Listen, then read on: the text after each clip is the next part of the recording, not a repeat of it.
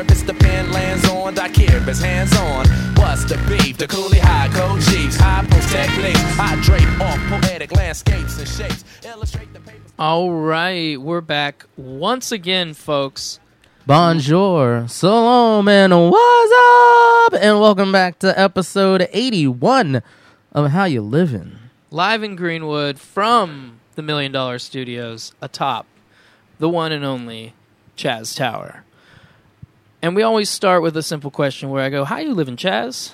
You know what? To be honest with you, I'm a little bit fucked up right now. And I don't mean like fucked up off of drugs or anything like that.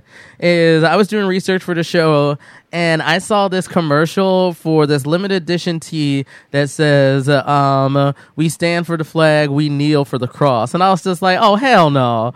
And I sat through it and watched the entire video, which was basically like, this shit on the libtards. And I was just like, this is a real video. Like someone spent their hard time, you know, mapping it out shot for shot.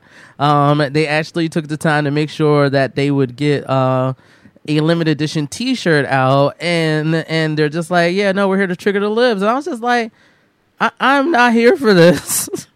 Wow, and that's got you going off the first of the show. All right. Well, I'm sorry that you feel away. That's not a fun ad. I'm also living pretty well. And here at How You Livin', we typically start with an original segment. There are 4,006 segments now. No, in our 80 previous episodes. This is episode 81. 81. But before we get to episode 81, the original segment, callbacks. Callbacks. Yes, sir. All right, and to start it off, so this callback about the tea feels like a callback to our kneeling conversation. A little bit. It's just, it just got me in a way. And I realized that, like, I wanted to articulate that I felt like the word, like, there's two things, right? We get cancel culture wrong, like Americans do. Cancel culture is usually what happens when, especially in leftist and progressive spaces, where you find out something questionable about a person and then you think they need to not be regarded as an ally to your cause anymore.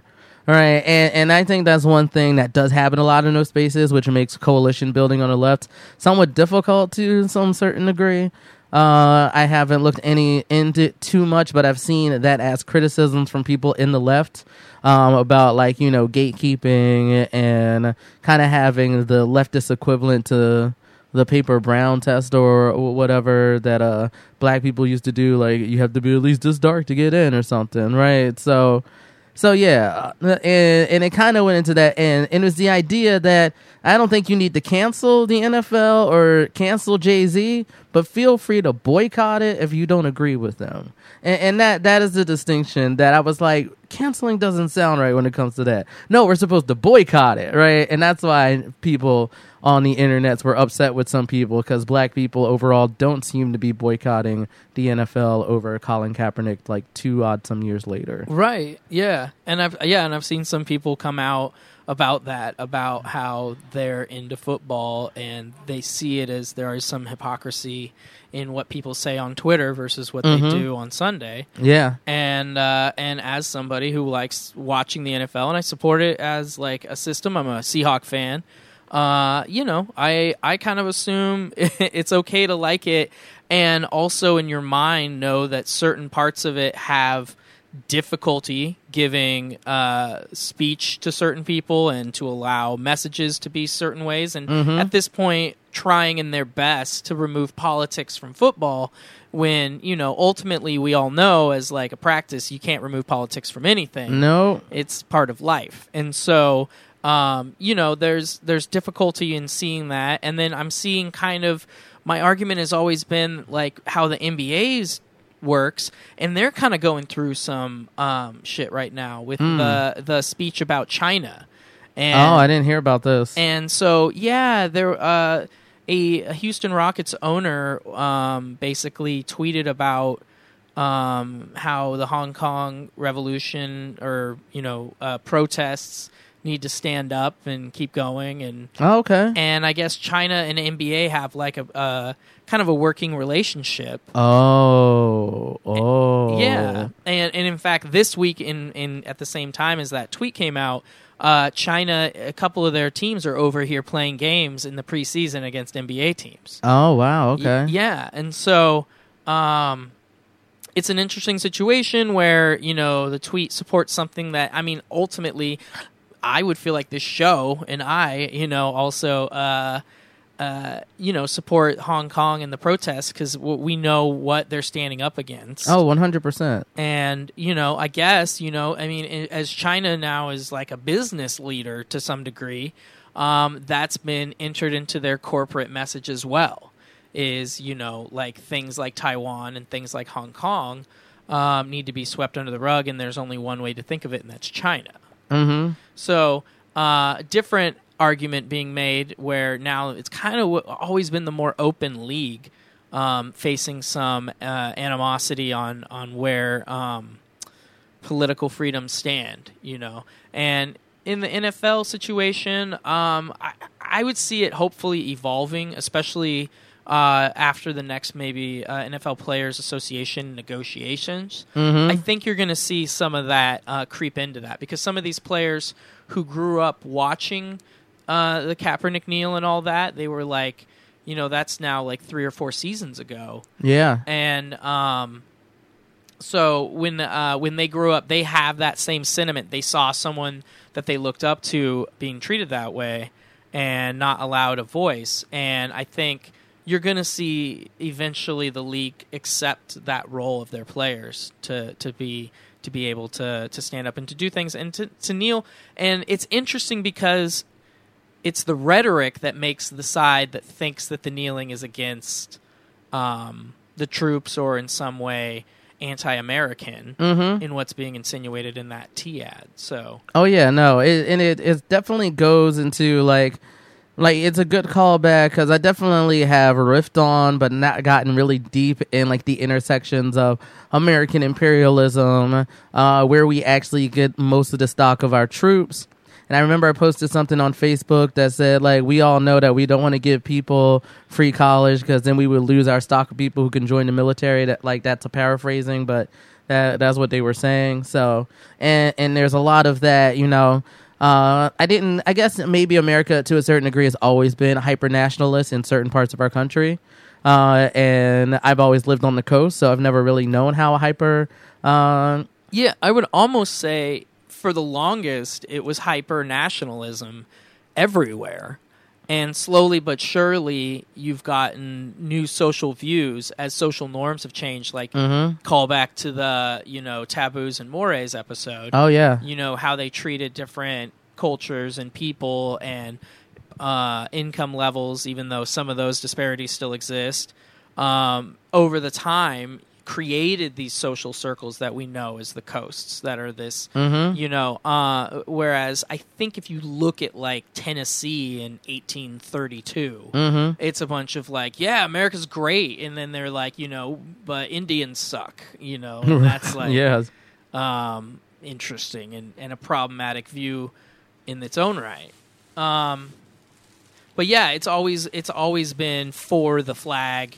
And it's not until, you know, if you really think about it, for the majority of its time, America's government was small and wasn't really as powerful as the states. There were times mm-hmm. where California and New York swung, you know, enormous influence around what was going on in America. Chicago and Illinois at one point as well. But it over time, you know, it became a corporation of government, you know, that is so huge and indescribable in its makeup and its power and its influence and its ability to control lives as mm-hmm. like a standard. And so, you know, hopefully those views of those social circles that we call the coast, you know, can kind of start to whatever you'd say, matriculate or, you know, enter into these other circles and influence culture in that way as well. I mean, I mean, it's honestly the industrialized sector versus the, I guess, more outskirts sector has been a thing since cities have been a thing. Like the word, like I'm always intrigued by the word heretic, and heretic just used to mean somebody who didn't live in the city. But because of, like, I think that's true. You can look it up. But because of the propagation of religion in cities, and because the people who lived in the country didn't get the word as fast, in order to demean them as not followers of that religion, they called them heretics. And so it's it is a very interesting thing how, like, you could kind of say that's what's happening here too, and happening in other places that have, you know, big cities versus the countryside, which is every, like, developed nation at least, and even in, like, well, in places that would be called undeveloped nations, but that has its own sort of ickiness to it. So I don't know a good neutral term to say, but I'll learn one. But yeah. Well, and so it just goes to show that, you know, over time, those values can grow because they weren't necessarily always present. Mm-hmm. And so, you know, I think right now it's a lot of the hyper rhetoric and the ability. I mean, this is our first official Twitter president. I mean, Obama was on Twitter. And if we think about it, how many of those tweets did he double thumbs into the thing? It was probably an aide the whole time. When we basically know Trump himself is actually physically tweeting the nation. Those kind of capsulated kind of agenda-based message forms that we get the information in now is yielding these results. It's yielding that T-ad. You know, it's yielding build a wall. Yeah. And so we have to, I mean, ultimately fight against that by changing hearts and minds as opposed to, you know, demonizing certain groups of people that we're gonna eventually need to win back. Like, we gotta win half of. I mean, I know you're always telling me there's people who didn't enroll in voting and they're gonna suddenly appear, but I'm just saying there's whole rolls of voters in Pennsylvania, in Minnesota, and Wisconsin that we can still get back, that we lost because of a mixed message, and we lost because our candidate for some reason didn't really spend enough time in the Midwest. So. And obviously, we're already rectifying that. I mean, I think we've probably seen more Midwest-based political junkies this term of candidates than we've ever seen. Oh, yeah. No, the Midwest is like Amy Klobuchar, Pete Buttigieg, even though, like, if you want to split hairs, Joe Biden isn't really, but he represents himself like one. So, and people see that in him. So, Scranton, functionally speaking, yeah, Mr. Scranton. Yeah. So, you know, and you know, we'll look forward. I mean, we'll hopefully, you know, that tea company stops doing that, and hopefully the NFL starts listening, and hopefully things change so that the actual issues that, you know, Kaepernick so many seasons ago now was kneeling for get addressed, because ultimately that was his message, you know, was about brutality and about, you know, police encounters and just the kind of, you know, wave of violence that was occurring at that time that still occurs today. But, like, it was materializing in a way that was so visual for everyone in the country, and it was being Facebook streamed and it was getting delivered to us almost on the daily, it felt like at one point. And to try and deliver that message to a public that he had a stand to do, and not be this somehow tool for the guy in the office now to divide people's opinions and make them feel like somehow he's a traitor or somehow he's against, you know, the military or any organized part of this government. So, you know, I guess it's all kind of blends together. I mean, if you really think about it, like, cancel culture and freedom of speech, left and the right, they're almost all the same issue. You know, it's this weird dynamic of everyone just like, can I be heard? You know, and like so many institutions and pieces of the system itself, these faceless organisms, and then the people that act in the basic direction of those systems are what the problem is. Mm-hmm. You know, people as a whole, it's like just a bunch of attention seekers. I mean, you can see that with our love of Instagram and everything. I mean, everyone just wants to be heard and seen, and I want you to like the brunch I just had. You know. Eggs Benny all day, mimosas, what's up, girl? Yo, just hanging out in the Midwest with my boo Biden. No biggie. But indeed, that probably should take us into the episode then. 81, 81st. It may or may not be the year I was born. I will lie and say it is. Yeah, 81, son. Also, what is that? That's Terrell Owens.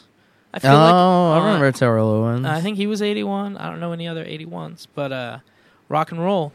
Yeah, we're here in the episode. So what, Chaz, is your main issue today that's been on your mind of late? I mean, there's a lot. If we did the roulette wheel where we spin it, I mean, obviously you've got impeachment, you've got Ukraine, you've got the ongoing Democratic run. Right, so for this episode, for our segment, This Week in Fake News, I want to go over all the updates that's going on with Trump, impeachment, and some of the stuff there. For America as a Mindfuck, I want to go over the fact that the SCOTUS is now back in session, and there are a whole host of cases that are dealing with very progressive things and the identities of the LGBTQ, immigrants, and I can't remember the other ones off the top of my head, but that's really important and something to look out for to see what those decisions are going to be next June in order for that. For Political Action is Lit, I want to go over some other young ladies that are doing the climate thing, also some other aspects of our environment that we might not think of. And then for my own random musings, I'm going to, get a little critical about our local politics because we got a city council race coming up. And with all that, so with Trump, what is Ukraine? What happened? Like, I'm confused. Okay. Like, I, to be honest with you, y'all, I'm still having a bit of a time trying to disseminate everything because it's coming at us really fast. But right now, there seems to be, let's see if I can overview this right. So Trump was on a call back in July, and he was talking to President Zelensky, I believe is his name. Of Ukraine. And he was basically saying, so like, Zelensky was like, yo, we're going to buy some missiles. And then Trump was like, cool, I want y'all to buy some missiles, but could you first investigate Joe Biden? But like, it wasn't done explicitly. So anybody who's looking for like explicit quid pro quo isn't gonna see it there. And then the argument of that is that it's sort of implicit or implied both in the stature of the presidency and the framing of the thing he was asking for. And then there's some text messages that came out detailing that one of the envoys to Ukraine was kind of thinking that was the idea too, saying like, yo, Zelensky can come through and meet the president. And he was talking to Rudy Giuliani, and Rudy Giuliani was trying to kind of being the liaison. And then there's someone else more recently that the White House blocked in testifying, who is I think he's an ambassador to like the UAE or something. He's a hotel magnate of some sort. He owns Hotel Max here in Seattle with some other ones here in the Pacific Northwest. And they barred, and I don't know because that just came out today, and I didn't take the time to read up on the specifics of that. So that's something that's there. So overall, like the impeachment. So there was the one hearsay whistleblower, but there's also a new whistleblower that I don't know much about, that it has firsthand accounts of what was said in that phone call. This all sounds like an SNL sketch.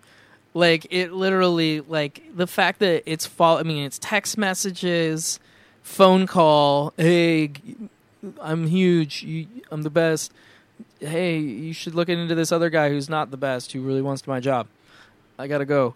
It's like you can't write this shit. No, And then obviously, I mean, I get him moving to like use whatever executive power he has to try and like block witnesses and testimony so that, you know, we never even see this, you know, because that's going to be the difference is if we ever actually saw what was going on or heard the reality. So that's interesting. I mean, if that's going to be the basis, I feel like that's like a losing battle for the impeachment personally, because, I mean, that sounds like there's a lot of kind of holes as far as selling that to the American people. But I mean, I get it for people who have already kind of like weighed in on all the shit he's done and just be like, well, why do we even need more? But I'm saying it feels like that's like the linchpin of their impeachment argument. I don't know if that's going to be enough, if it sounds like there's a lot of either innuendo or like not like direct speak of things. Well, yeah, we've talked about this before. Because that's what got Nixon. Right, but see, here's the thing, right? Like, I don't believe are impeaching him to get him out of office, okay? Because the Senate isn't going to go to trial. Like, the Senate isn't. So, what are we doing it because they did it to us, or in the '90s, or no. Trump is doing some bold ass bullshit. He needs to get impeached. In the whole point that he needs an impeachment investigation to do a deep dive in the bullshit he's doing. Oh, okay, right? Like, let's not pretend like Trump ain't doing some bullshit. But he's not gonna get removed. Right? Exactly. Oh, like, okay. This is more of an informational political play to say this is the bullshit he's been doing, and that's what. At least I think the left and Democratic base wanted, and why it was such a big deal for us to take back the House. Because once we had the House does all the investigations. Gotcha. So if we wanted the fucking receipts, we needed the House. Right. And this is just another thing in the line of us getting the receipts we've always wanted. So the investigation is like, okay, I need your receipts. I need your receipts. I need your receipts. And of course, like, it looks a little bit damning if it's like, I want your receipts. And he's like, no, you can't have my receipts, though. And when he's blocking people who's talking. So it's definitely not supposed to get him out of office. And at least I surmise, thinking about just how divisive it was, unless we somehow took the Senate back, which was really not going to happen. But the fact that we have the House, like, we can get his tax records. And the other thing, too, was the one thing I don't actually understand about this impeachment process is I thought that it was going to, once you get into impeachment, or like the impeachment investigation, you want to look at everything and not like one specific thing that initiated it. Because I thought the whole idea is like everyone shitting on the Mueller report, like the Mueller report didn't show any collusion or anything like that, right? And then, but if you know what Mueller was saying in between the lines, he's saying like, I can't just be like, no, here it goes. Like, y'all, the House, have to do the fucking investigation to find out the things that we found out. And because that is the place where that is supposed to happen. And that's why Mueller, when he was interviewed, didn't really try to give any credence to that, because he was like, I'm a neutral party. I did the investigation. Now it's time for you to take this information and get the ball rolling. But from my current looking at the coverage, I don't know where the intersection of the Mueller report and say like these Ukraine dealings is supposed to happen, or where you can do more investigation for that. So that's what I was looking for impeachment. So I don't know. I think I might have to dive a little bit deeper in this. Yeah, I mean, yeah, and I get that, and that, you know, okay, that makes sense, and that's going to at least deliver something into the record of what's going on. And I. Obviously, it may or may not, depends on how long that setup goes, whether it'll actually have implications in 2020. You know, I guess it'll probably wait to be seen. It's funny because at one point I was watching SNL this weekend, and Michael Shea was like, "Are we sure it's still okay to make fun of this guy?" Because it's like. His attempts to like exercise power and like dominion over this presidency as like as if it was like his and only his forever is scary to him as a comedian, because he's like, oh wait, what if he like decides that you can't make fun of him anymore? Yeah, no, that's like, Alien Sedition Act style, like that, like what was the one? It was like the loose lips sink ships kind of thing. You could turn in your neighbors for talking. Oh yeah, that I think that propaganda was what, from the 20s or 30s. Yeah. So I don't know. It's just he's a weird guy, and I hope the impeachment goes on, and we'll see what happens. Yeah, I think what people were saying just before we close it out and come back with some more stuff later. Oh, this is what I wanted to say. After listening to an episode of The Argument, they suggested going back and listening to the podcast Slow Burn.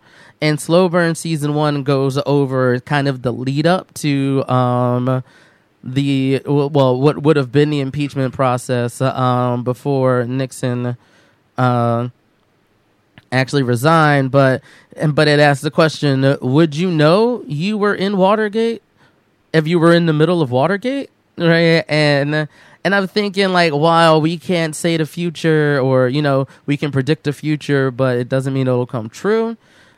It could, like, we'll see where this goes. We'll see how far the quid pro quo line goes, and what people they need to interview, and what strands go from that. Because it's like any good detective story, right? You get to a person, you meet one witness, this witness says some key thing, and then you go to the next witness, and then you keep following that thread until you get to what hopefully is the truth. And hopefully the detectives are three twin brothers named Quid, Pro, and Quo. But yeah.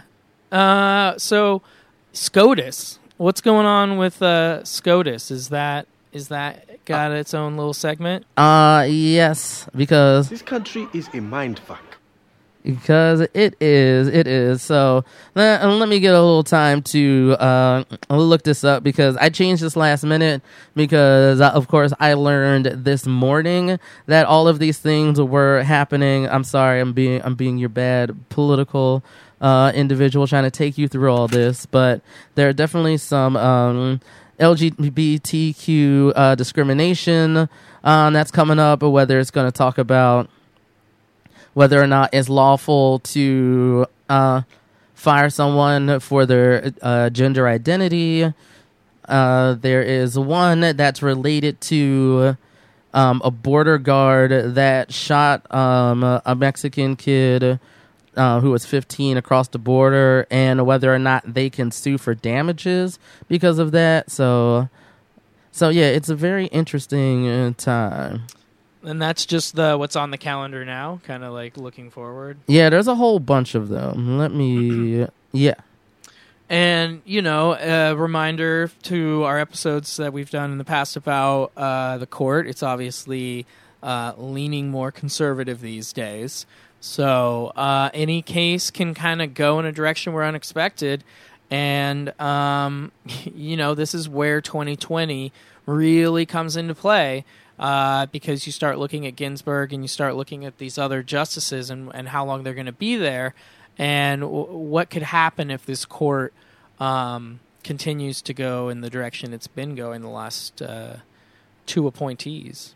So... It's interesting, the balance of government. We're going to have, an interesting result in 2020, given whether, obviously we need to grab the executive branch, but, the questions start to line, is the Senate up for grabs at all? Is there any senatorial seats that we can gain back? And actually, I mean, if we have a powerful Senate and a powerful House, we can get a lot done. Yeah, the president has a veto, but it can come back, so we can override the veto. So, and then ultimately the executive branch, because of the topics we're going to talk about now, the Supreme Court has so much influence on legal precedent and how cases can be tried after the fact of a landmark decision like that. Mm-hmm. So...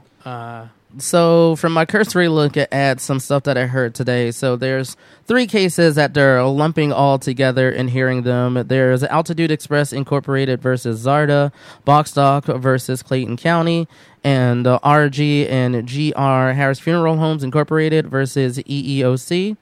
And they're all about whether or not employees can legally be fired for their sexual orientation or gender identity. And this whole thing, like, there is that law that is supposed to protect you from discrimination, from race, sex, religion, and all that. Right. So basically, this case is saying, like, the Supreme Court is going to say, using that law, does this apply here? And one of the critical things about it is, if you know about the mechanisms that Supreme Court justices use in order to delve out their interpretation of the law, some people say there's textualism, which basically says, what does the text say? And the text is the law, therefore we should interpret the law based on what it says. And then... there's also originalism, where it's supposed to say, well, we're supposed to go back to when it was first created and then interpret it based on that. So there are, even though there are, the majority of the Supreme Court right now is made up of conservative judges, there are two judges, Gorsuch and Thomas, who say, at least in their writings and stuff, that they're textualists. And it'll be interesting for these LGBTQ rights, whether or not they'll be textualists, knowing that if they vote based on textualism, it'll be a progressive win, and it'll kind of show whether or not the Supreme Court is making their decisions based on the law, or if they're making decisions based on politics. Right. Yeah. And I mean, the court has had conservative makeups before. It's had liberal makeups. It's been pretty even during the modern era. You know, it's an interesting reflection of an idea of doling out laws from the federal side. You know, it starts to make less and less sense at times when you see the kind of different opinions of these states, but ultimately it's kind of one of the threads of our union, because we have to, it becomes the law of the land. It's kind of one of the only, other than the president, things that are ultimately a piece of every state, and can have ramifications on them. But even the states themselves, though, can interpret it, because right now we have the abortion laws are being... Yeah, but abortion is another one that's coming down this pipe, too. And for the abortion ones, from what I remember, is that there's been this 40-year thing against Roe v. Wade, and they've been doing their best to do small incremental changes at the state level. That makes it harder and harder for women and trans men to get actual abortions. Because now this one that they're doing here is that... I believe it's the whole doctors need a privilege in order to go in and do an abortion. And I believe it's out of Louisiana. And if it goes through, like right now, the ruling says that you have to have doctor privileges in order to perform them, which sounds like it's a stealth law, as they kind of say, because it looks good on the surface, like it looks like it has good intentions, right? But the impact of it means that women effectively lose access to abortions because the people qualified to do it are at a minimum. Oh, yeah, and there's also, now I remember, another big one that's coming down the pipe here is the Affordable Care Act.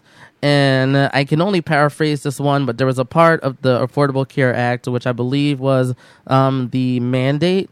And because the individual mandate was taken away, there's another case on the books that's saying, well, because the individual mandate isn't there, this makes the Affordable Care Act unconstitutional. And if the Affordable Care Act is unconstitutional, then you need to throw out the whole law. So wow, yeah. So this is a big time. I think while we hear more, and I'm gonna keep up with it. I'm gonna dedicate more America as a mindfuck to the nature and the potential impact that these cases would have coming in June.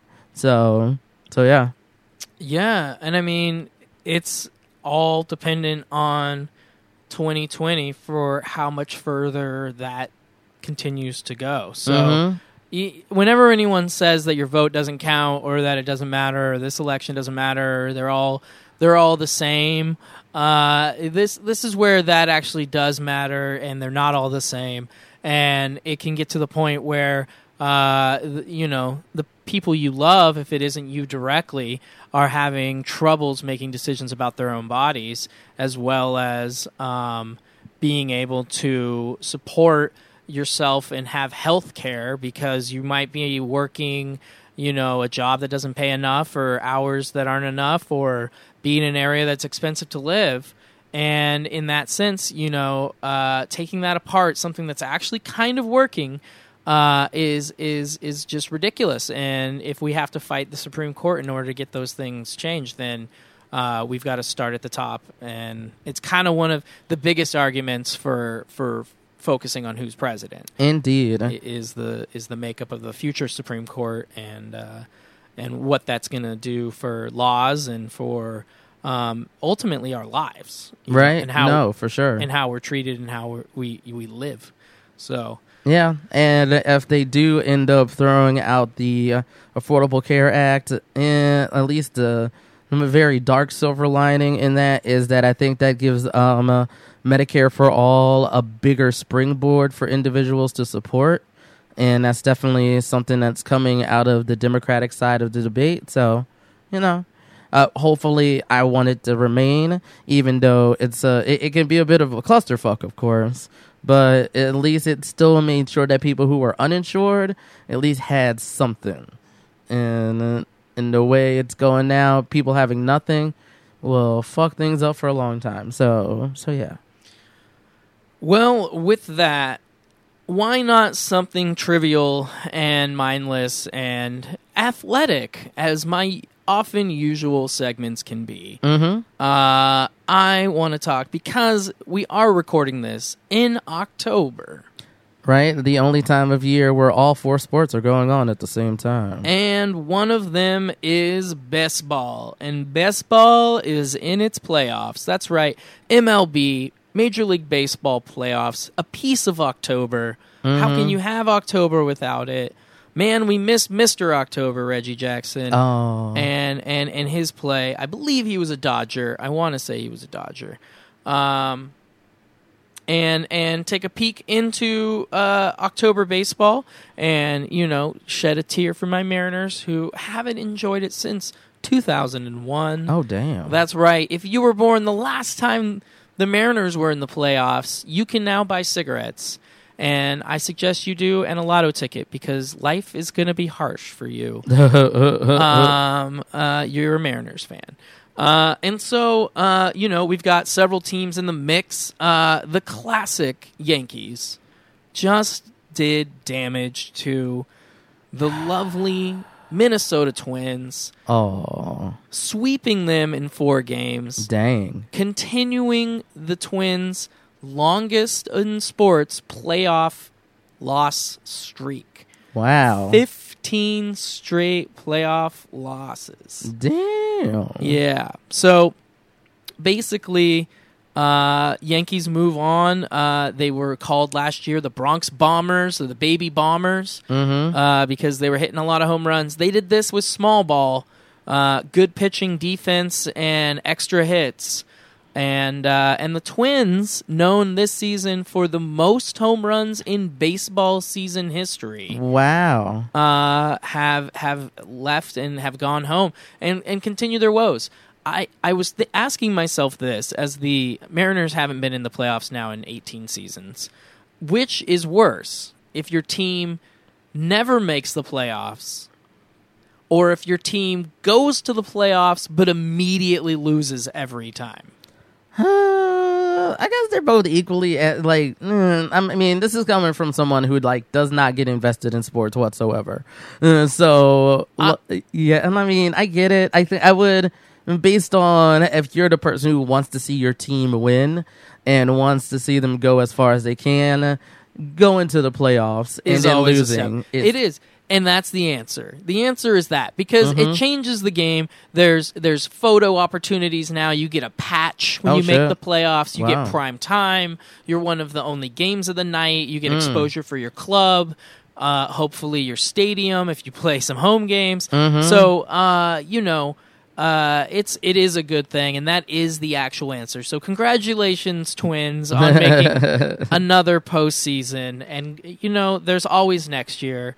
And that's from your friends at the Mariners. Cardinals are also a perennial team. They're playing the Atlanta Braves. Oh, okay. Formerly the Ted Turner product. I feel like the team that when I wasn't watching the Mariners, I saw the most growing up, because in the 90s, all those Atlanta Braves games were on TBS and TNT, like all the time. So you'd catch them. And then I'd also catch some Kelp games on the WGN. Oh, okay. Yeah, which was a thing. Your Nationals, which, you know, going back a few years was... The Washington Nationals? Was the Montreal Expos at one point. And somewhere around 2002, they moved to our city's nation's capital, home of the Supreme Court. Callback.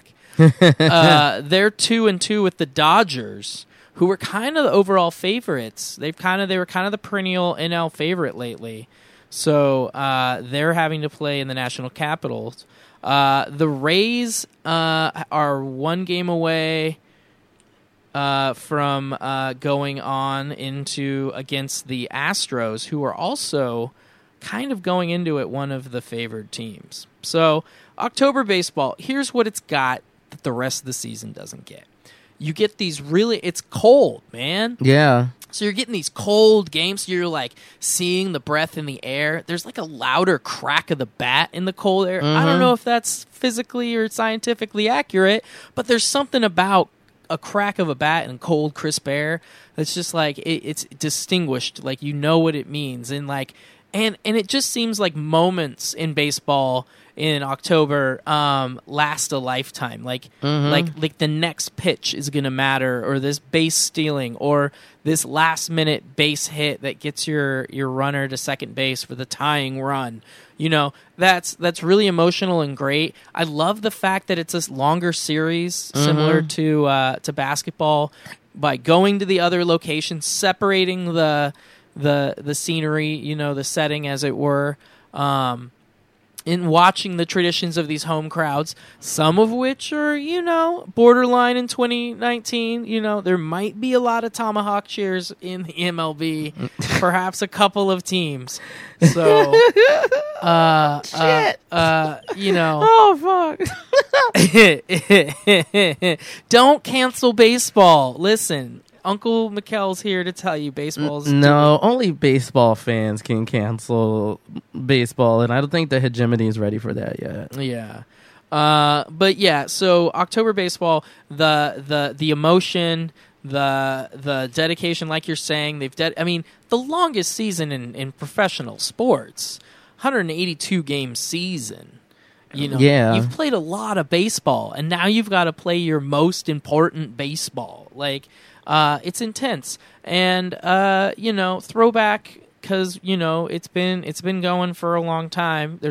And the original nerd sport, the original statistics, like before there was fantasy anything, there was fantasy baseball. Because you had all those statistics to use. And shout out to you fantasy football players. I think it's ridiculous that people spend so much time on like this individuals and making it's there's nothing about sports in that, because sports are about these certain teams. You know, it's not a team that, anyway. Baseball. Yeah, you might. There's a chance some of you didn't hear what we're laughing at. God. More than likely you didn't. But it was pretty funny, let me tell you.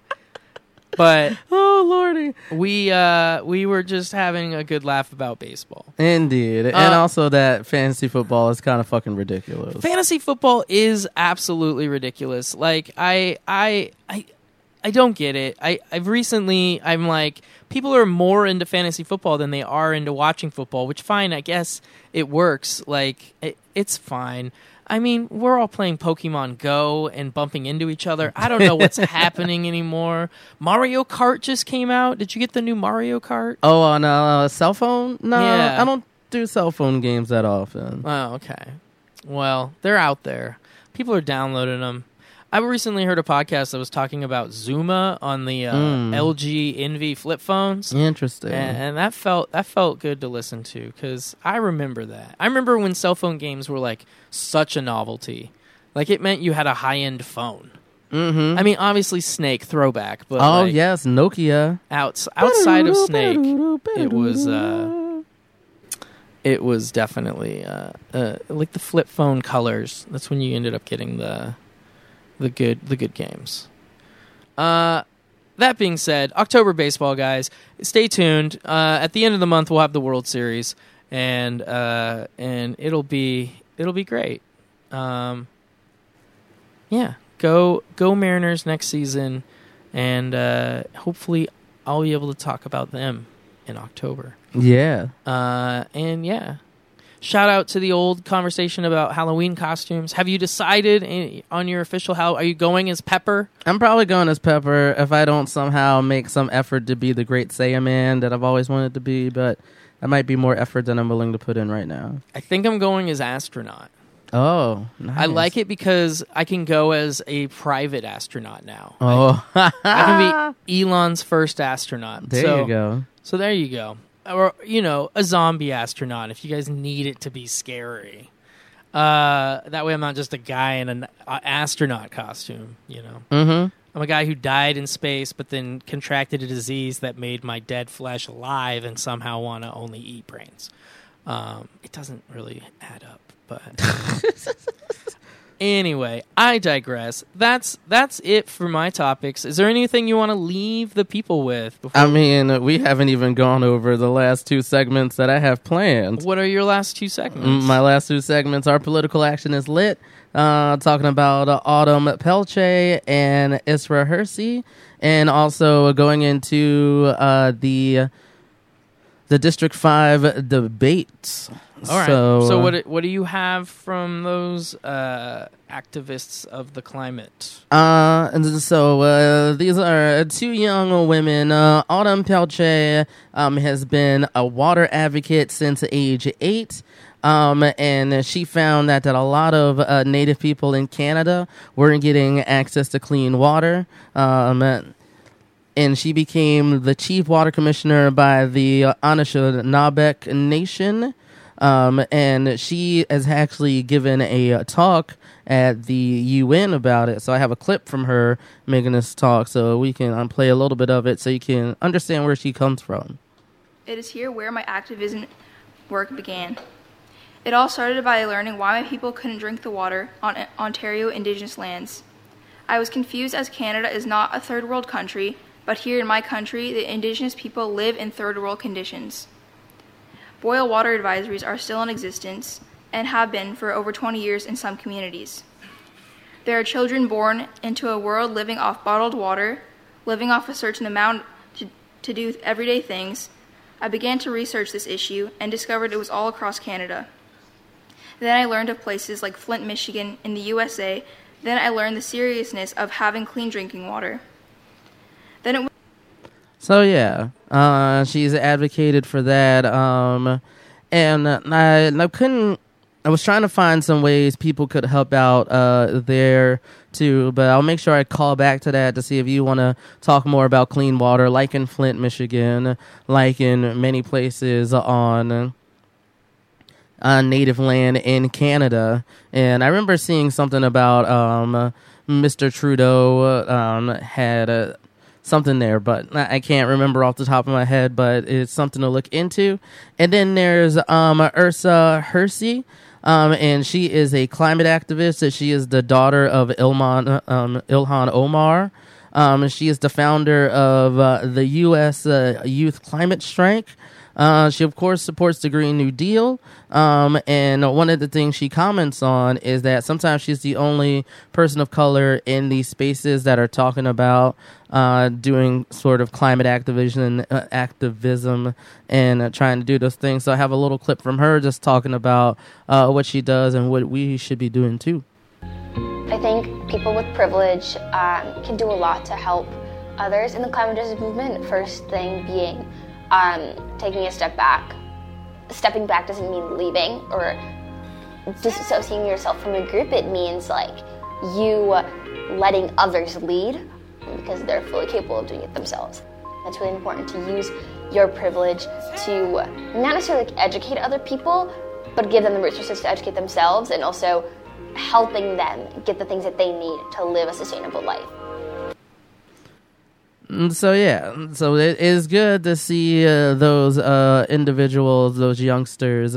I almost felt like I was about to do like that condescending old person thing, like, look at the youth, right? But, you know, they doing their thing. They doing their thing. Of course, there's a lot of places in America that can use chapters of the U.S. Youth Climate Strike. So if you want to be a part of that, head to their website, which I believe is just usyouthclimatestrike.com. And you can, of course, start your own chapter if your state doesn't have it. So, yeah, I thought that was cool. Oh, no. Yeah, let me see. Oh, no, it's .org/get-involved. So yeah, there's that. And then where my heart is for real right now is local politics, because I got some bones to pick with people. So we live here in the Seattle area, and so District 5 recently had its debates. So Chaz, what was going on and what part of Seattle is District 5, by the way? No problem. So District 5 is basically all of North Seattle, in a sense. And very interestingly enough, we are on the cusp of North Seattle, so we get in there right at the end of it. And there's two key things from this debate, because I went to it live, and then I pulled down some clips from the recording that they did themselves, so we can riff on it a little bit. But the first one talks about affordable housing by way of getting rid of single-family zoning. And the other one is going over our city's homelessness crisis and what their plan is in order to, you know, rectify it or, you know, give support to individuals who are currently suffering through homelessness. So let's first start with talking about good old affordable housing. Single-family zoning leads to longer commutes because people can't afford to live close to work. Do you support a comprehensive ban on single-family zoning, similar to what Minneapolis did last year, in part to reduce carbon emissions? I do not support that. I think that right now, what is great about Seattle, which we all love, is our distinctive neighborhoods. And part of that is the homes and the businesses that are part of those hubs and those neighborhoods. I think the way that we get both is that we have density near our transit hubs. We keep it where people can work, and as they transition through life from either maybe being single like I was, carless, I can have great mobility. I needed to live close to where I worked and could get around the city. As you start to age or you have other family members that you're caring for, it's critical that we have additional space and other options. I want to see a variety of living styles. That means we make not big places. We make small places that are available for people that are affordable. We make different sizes. We have single-room occupancy back again so that people can have an affordable place to live where there's built-in community. And that means we also have some single-family homes as well. Because we have a variety of people, therefore we should have a variety of housing styles. And we could be green at the same time. Okay. Kendrick Juarez. Well, so, yeah, and I mean, that makes a lot of sense as it was articulated in the sense that you know, we definitely need different organized building structures as far as what types of homes are available to people. You know, it's not a cookie-cutter approach. I don't want to keep seeing just these, like, 5 to 10-story square built, you know, where it's all that same kind of modern square cutout architecture. With just different offsetting colors. You know, is this building maroon and gray? Well, then this one's teal and silver. You know, it's you know, I want to see, and I would like to see a landscape where there are like homes with yards at some of, you know, I get that that's a premium, but, you know, there's a piece of that we want to retain if that's available, you know.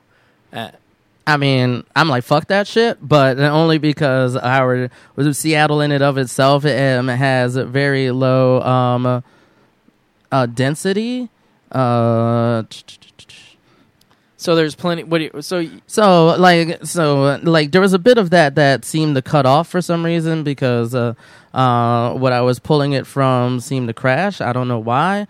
But right now, if you look at single family zoning here in Seattle, there's of course 3 types. There's 5,000 square feet, 7,200 square feet, and 9,600 square feet. And within that, people, like she was talking about, you can have a single room occupancy. We have that. And Seattle limits up to only 8 people to live in one house at a time. Right. So I get wanting to keep it. But right now I'm looking at it from a numbers game is if like at the maximum you're taking 9,600 square feet. And if you, did that 3 times over, how big of an apartment building could you put in that space to house more people? All right. So, and I also think that this is in conjunction with that we do have multifamily zoning as well, too. And one of the big things is that a lot of our single family units take up the majority of our zoning in the city. And we've looked at this before when I knew my place where I live right now, which is a townhome, was getting bought. I looked into it to see what our zoning was like, to see what could be put here. And in our particular zoning, because we're in a place that has multifamily zoning. And one of the things about multifamily zoning that I think does need to be a little bit more nuanced is that multifamily zoning has a bit of the ticky-tacky, boxy sort of places that get made, either row homes or townhomes. And row homes and townhomes look functionally the same, but, they have different dimensions and how they can be built and how much space they can take up. And there's also apartments. And for those two, there's approximately like 1,600 square feet versus 2,000 square feet that can be used to put those spaces in there. So I do think that at least if we were mitigating single family homes, I would want the majority of our space to be multifamily. But I would also want our multifamily zoning to split out townhomes and row homes from apartments. And also another thing added to that that Deborah Juarez said that kind of got cut off was the fact that there would be a commission that would look at making affordable housing in the city. And I think that the city council needs to be able to earmark certain places in the city, of course, near transit hubs, where they're going to specifically build public housing for people who are going to be there and stop getting the corporate interests of big conglomerates creating the big ticky-tacky, just all luxury apartments all the time to try to handle that for us. So, right. So, yeah, I think... That's that makes a lot of sense, and I think both of us could be right in our statements with proper mapping. I think you could retain some of this single family districts and homes and areas, and I think with creative and especially with your staying close to the transit. I mean that kind of there's very certain roads that are the best to catch buses and or. Near what's going to be light rail stations here in North Seattle, which is coming in the next year or two. Mm-hmm. And so, I think they both can be right. I really think there's a degree of value in a single plotted home, even if I personally live in one right now that I share with 4 other people. And, it's basically an apartment. But I meant if I was to actually own that property, There's a lot you can do with it in a way that you wouldn't be able to do with an apartment, and some degree of me feels like you should be able to attain that. No, I agree with that, but sorry for my French, but that's what the fucking suburbs are for, and that's basically where I'm getting at with that is that Seattle's a city, and cities have a certain level of density.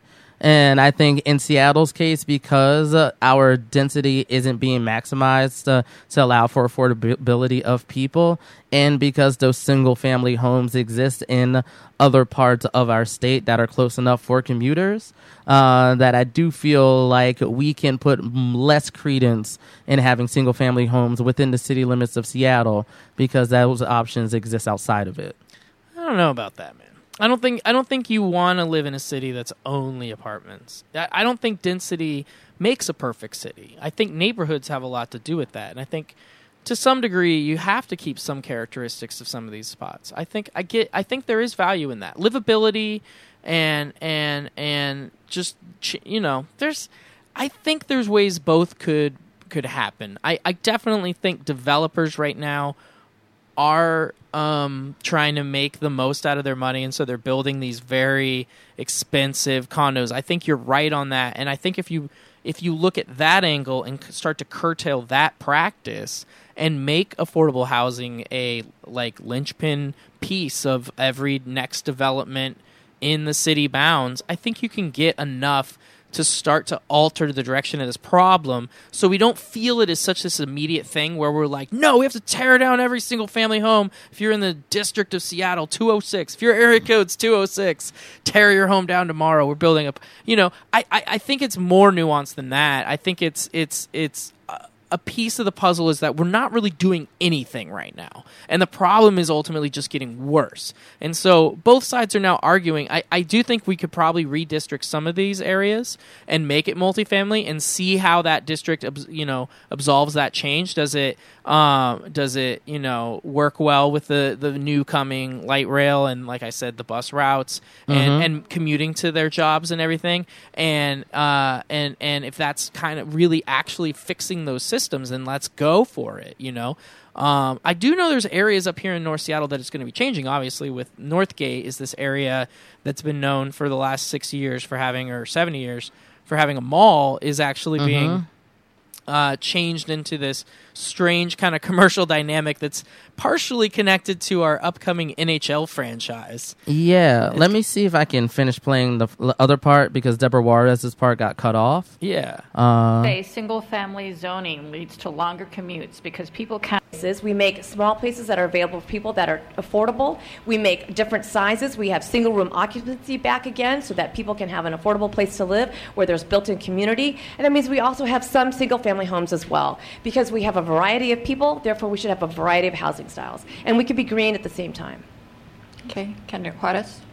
I don't think that's quite a fair question. I don't think anyone wants to come out of the gate saying that they ban single-family zoning housing, because 75% of the city, as you know, is single-family zoning. I want to go back to an issue that people aren't comfortable talking about, and that's race. We have the zoning that we have because in the 50s and the 60s, people of color, people like me, Native American, Latina, and some of my brown brothers and sisters in the room weren't allowed to buy property in the North End. And so what we're trying to do is right some historical wrongs. We saw the redlining not only with housing, we also see it with transportation, and that's where we see the economic racism. Take the crappiest neighborhoods and put all the transportation there, put all the environmental pollution there. So getting back to single-family zoning. So what we've tried to do, you can't grow more land, but we've done two things. In downtown, that I chair the waterfront, $700 million, 4 lawsuits, we grew 20 acres of land. Bitter Lake, they wanted that capped. We got the money in there. We're going to expand that, so we actually grew 8 acres of land. I chair parks. What we want to do is continue to expand green spaces and more opportunity. Thank you. Okay. And then she got cut off by the actual timing. Yeah.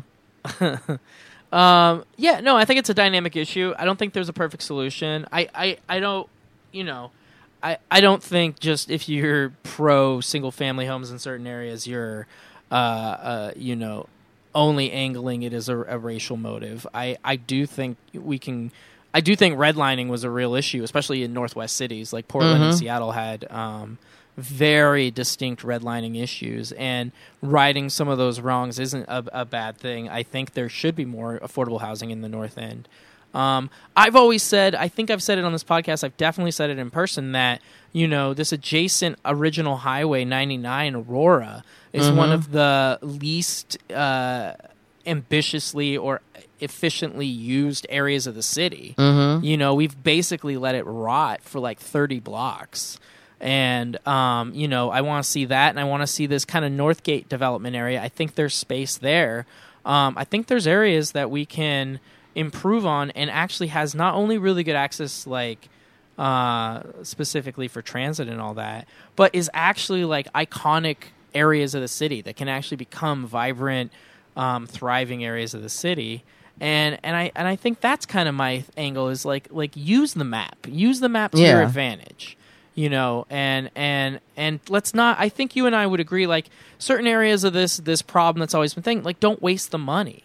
You know, don't buy the land that you think you can charge the most at. You know, what's the land that you can build at that's both livable? Because I mean, as a poli-sci guy, I've always said livability is key.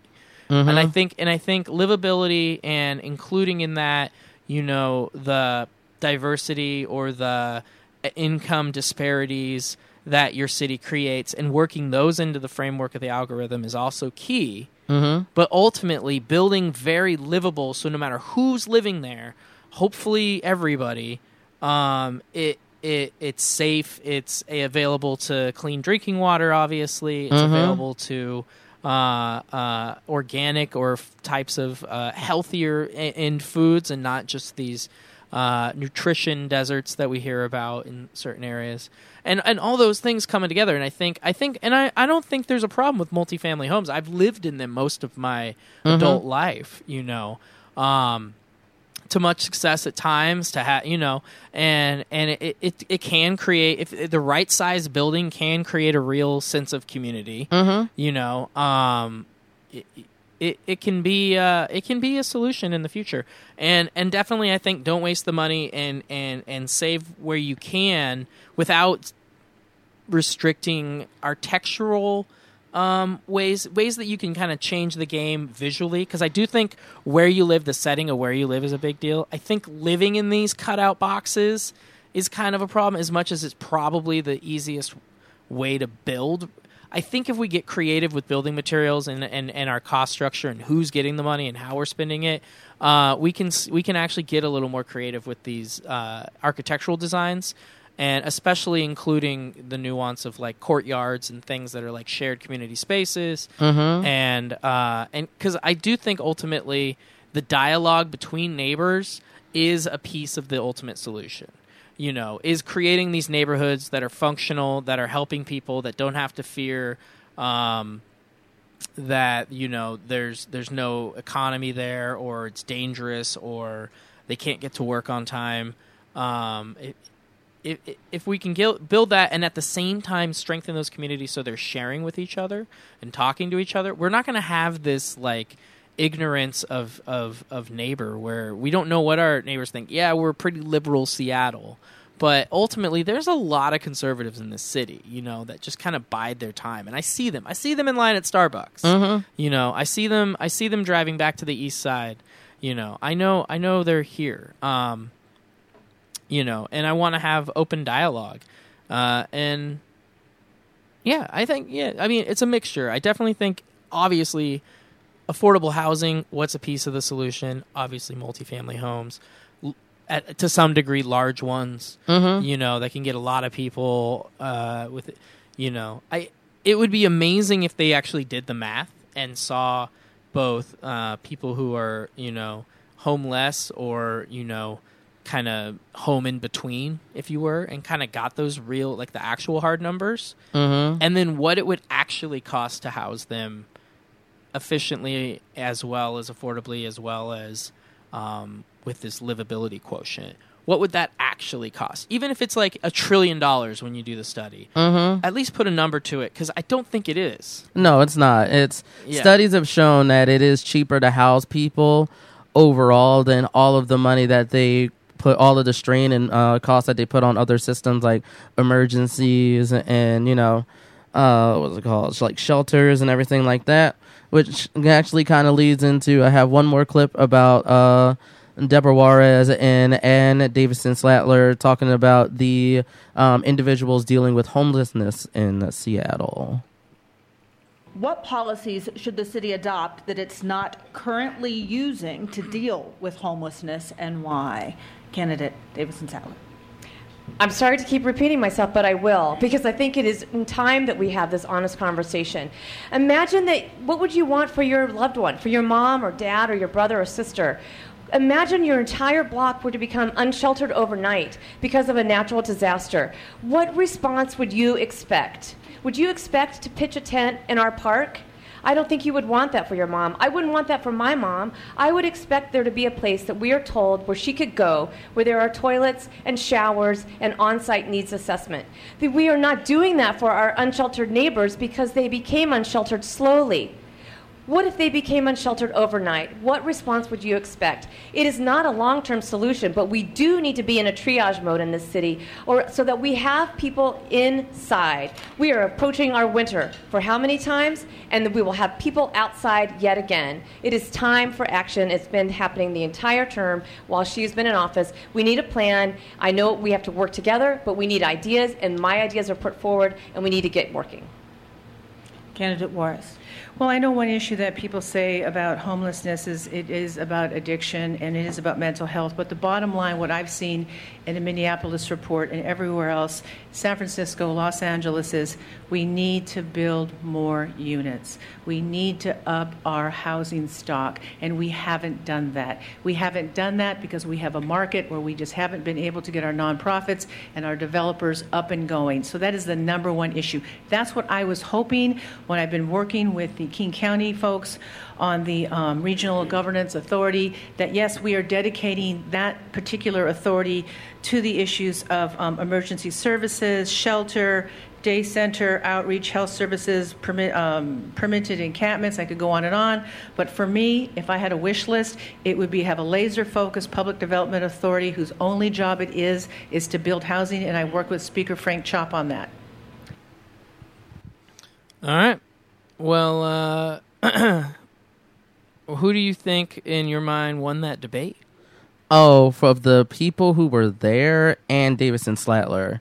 Because definitely she, and I see this because in the neighborhood, I've seen her signs everywhere, and I don't think I've seen a single Deborah Juarez sign. That's anecdotal as fuck, but that's just my observation at the moment. And I do think that, like, she is appealing to, like, I feel like this candidate, this whole slew of candidates on the Seattle Council is basically the old guard versus the new guard in some ways. Some sort of, for Seattle, more like neoliberal practices versus progressive ones. And I feel like she and Davison Slatler is the neoliberal candidate. And I also feel Deborah Juarez is a little neoliberal too, but she's a little bit more progressive because she at least tries to put emphasis in the dealings with people of color and black people and all that thing that happens in like South Seattle, even though that's not her district. So I do feel like I am all for Deborah Juarez, even though like our choices are kind of shit compared to the rest of the city, right? And we'll see how that goes. But, of course, like, you can go to Ann David Sattler's site to look up her plan because she wants to do, like, FEMA-style camps in order to get people inside and things of that nature. And people have had criticisms of that, so. And once again, if you live outside the Seattle area, take this information and how we're analyzing and looking into our local elections in your neck of the woods. Indeed. That's why we do it. Because there is a district in your area. There is a council, if you live in a city at least. And if you live in a county somewhere that's like more rural or whatever, there's definitely some type of county politics and the people that are running it in a very similar fashion. So go out there, go to the debates if they're open or the town hall meetings, or listen to the recordings if they're done over the radio or whatever they do to get the information out to you. Stay informed. Indeed. Of course, thank you for listening to this jam-packed episode, but now I think we're ready for the value extraction portion of our podcast. So, of course, Mikkel, where can they find you? Seatown mayor, municipality helper, elected official on the coast. That's SeatownMayor on the Twitter sphere.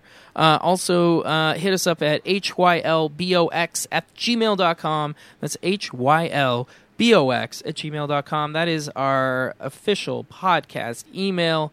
Hit us up. Let us know what we got right, what we got wrong, and tell us about your favorite baseball team. What's going on? Of course, you can find me at Chaz_Baz on the Twitter, the Instagram, and on the TikTok. Of course, I'll leave you with something to grow your brain. I've been listening to the audiobook for Custom Reality in You by Peter Coffin. Just name dropping him because that's where I got the idea for the value extraction portion of this media that we create. So go listen to that. It's helping me, you know, frame a little bit of like the meta socioeconomic underpinnings of society that we live in and how that kind of conscripts us to act a certain way and want certain things at different stages in our life, and a critique of that overall and how it deals with capitalism therein. So you might enjoy it. Yeah. And final callback into the show version.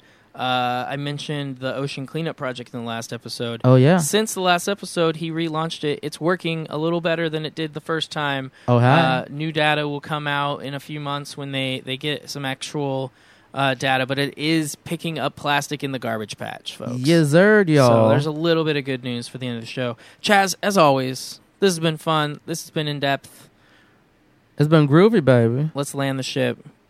We out. Peace.